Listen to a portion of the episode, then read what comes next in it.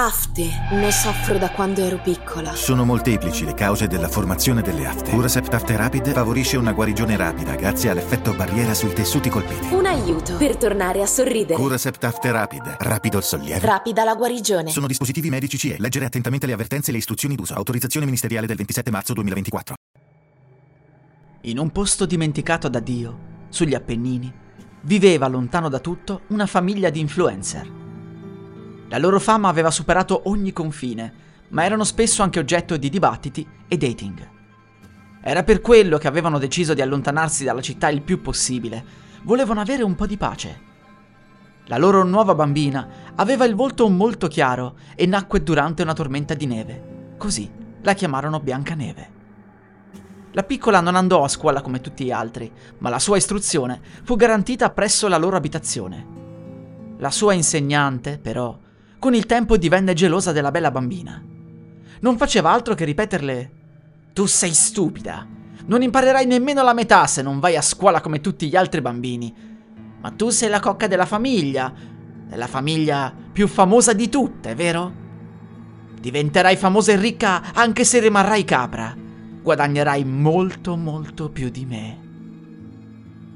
Biancaneve crebbe e quando terminò gli studi era ancora più bella di quando era una bambina. L'insegnante raggiunse un livello tale di invidia che decise di distruggere l'intera famiglia. Avvelenò il cibo di tutti quanti mentre la giovane era fuori nel bosco per tutta la giornata. Poi chiamò un assassino cacciatore di sua conoscenza e gli chiese di ucciderla per poi portarle il suo cuore come trofeo.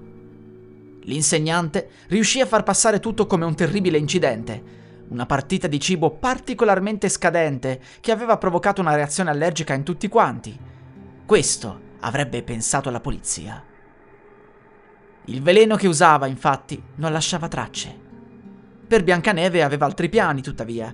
Non si sarebbe limitata a quello, voleva che soffrisse. Il cacciatore arrivò e cercò la giovane nel bosco. La trovò. Lei raccolse un fiore e glielo porse, chiedendogli se fosse lì per cacciare le lepri. Il cacciatore rimase folgorato dalla sua bontà e bellezza. Non riuscì a far niente. Le raccontò tutto e le disse che avrebbe sostituito il suo cuore con quello di un cervo.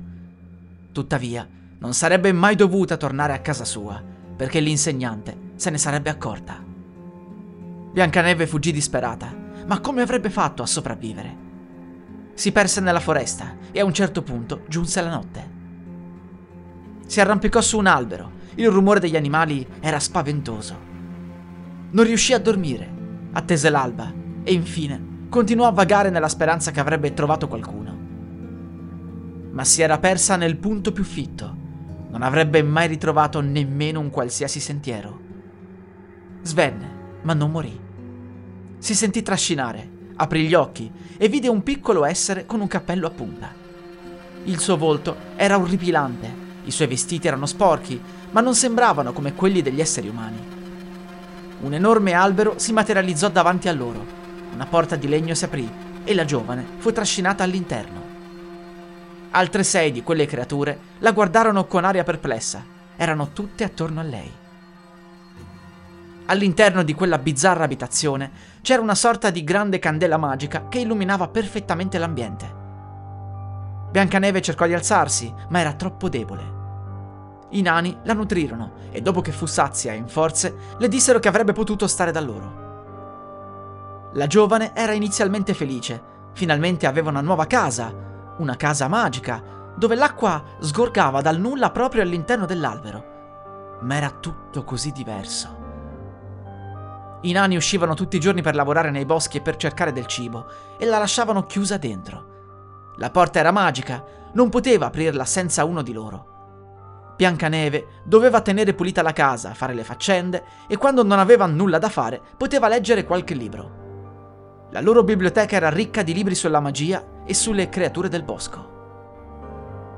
Capì che gli umani avevano ignorato da tantissimo tempo la loro esistenza, riducendola a qualcosa di inventato. Un giorno disse ai nani che non ne poteva più di vivere rinchiusa in quella casa e che voleva uscire. Uno dei nani le rispose tu sei nostra ora, non andrai da nessuna parte. In più, vorrai sapere che il cacciatore che ti ha risparmiato la vita è venuto a cercarti. L'abbiamo sentito nella foresta che urlava. Diceva che dovevi stare attenta perché l'insegnante aveva scoperto l'inganno. Sa che sei da qualche parte, persa nella foresta, e ti cercherà fino a che non ti avrà uccisa o non avrà trovato il tuo cadavere. Qui da noi sei al sicuro, non potrà mai trovarti. Biancaneve non credette a questa storia e giorno dopo giorno studiò un modo per fuggire. Leggendo i vari libri, riuscì a capire la formula per aprire la porta senza che ci fosse un nano. Scappò e si inoltrò di nuovo nella foresta. L'insegnante aveva ingaggiato tutta una serie di persone nella ricerca della ragazzina e così Biancaneve si imbatté in uno di questi. Venne accompagnata in un punto della foresta e venne legata ad un albero. L'insegnante disse a tutti di tornarsene a casa. Poi, una volta sola con lei, le disse: Finalmente ti ho trovata! Non so come hai fatto a sopravvivere per tutto questo tempo. È incredibile. Allora le cose che ti ho insegnato, dopo tutto, non sono state così inutili. Beh, ragazza mia, ora è il tuo turno. Morirai come i tuoi genitori. L'insegnante tirò fuori un coltello, lo appoggiò alla gola della ragazza e poi morì. Una freccia partita da qualche parte si era conficcata nella sua tempia. Si accasciò al suolo. Biancaneve urlò. Due dei nani comparvero. Erano stati loro a salvarla. Con un gesto delle dita riuscirono ad ipnotizzarla. La slegarono e la riportarono a casa. La giovane li seguì senza opporre resistenza. La porta venne sistemata. Biancaneve non sarebbe mai più riuscita ad aprirla. Ma alla fine, da quel giorno, non ci provò nemmeno più. Non aveva più una vita là fuori e alla fine qualcuno avrebbe anche potuto sospettare di lei. Una freccia scoccata da un nano dei boschi non era certo una spiegazione plausibile per la polizia. Biancaneve invecchiò lì fece tutto quello che i nanni le dissero di fare.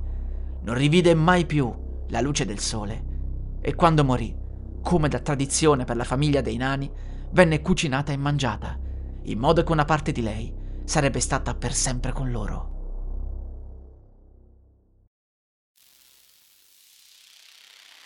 La musica utilizzata è Night of Chaos, Dreamlike e Night Break di Kevin MacLeod Musica in Creative Commons 4.0 by Attribution dal sito incompetech.com.